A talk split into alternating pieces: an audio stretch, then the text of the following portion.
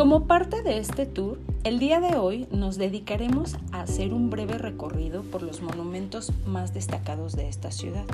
En esta ocasión nos acompañan los estudiantes del Colegio de Pedagogía de la UNAM.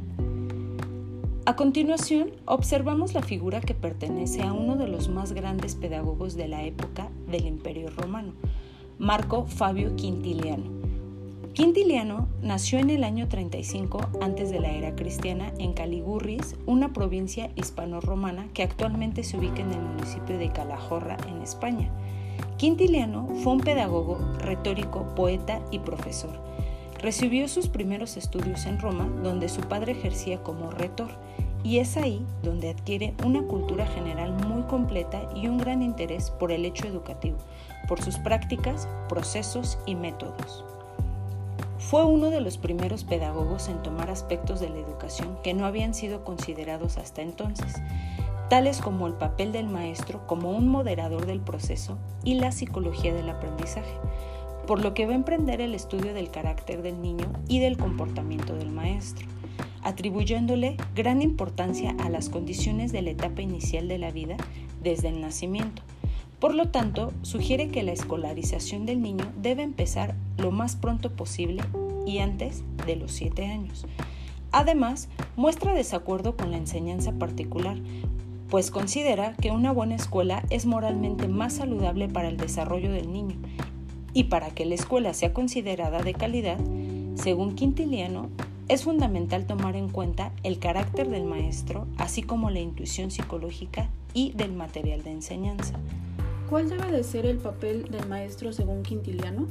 Por su parte, el maestro debe de ser un hombre sabio y de carácter, ya que sus actitudes y comportamientos ejercen sobre el niño una gran influencia.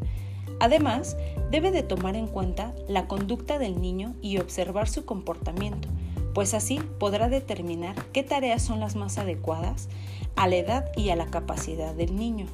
¿Cuál es el método que propone?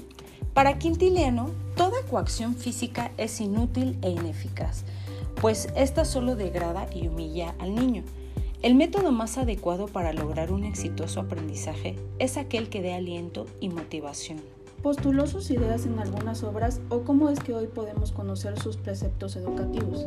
Así es, es autor de diversas obras, pero por la que es más reconocido es la Institutio Oratoria, la cual se trata de una obra enciclopédica de 12 volúmenes que recoge todas las características que Quintiliano cree necesarias para formar un buen orador.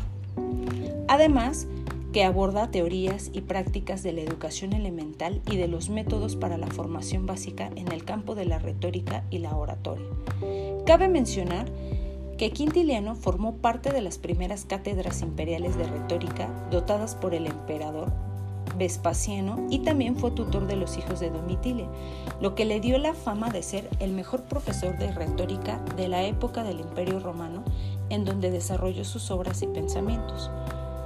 Como hemos podido observar, la aportación de Quintiliano a la teoría educativa es de suma importancia, pues muchos de sus preceptos fueron tomados por pensadores posteriores a la época del Imperio Romano y algunos siguen vigentes en la actualidad.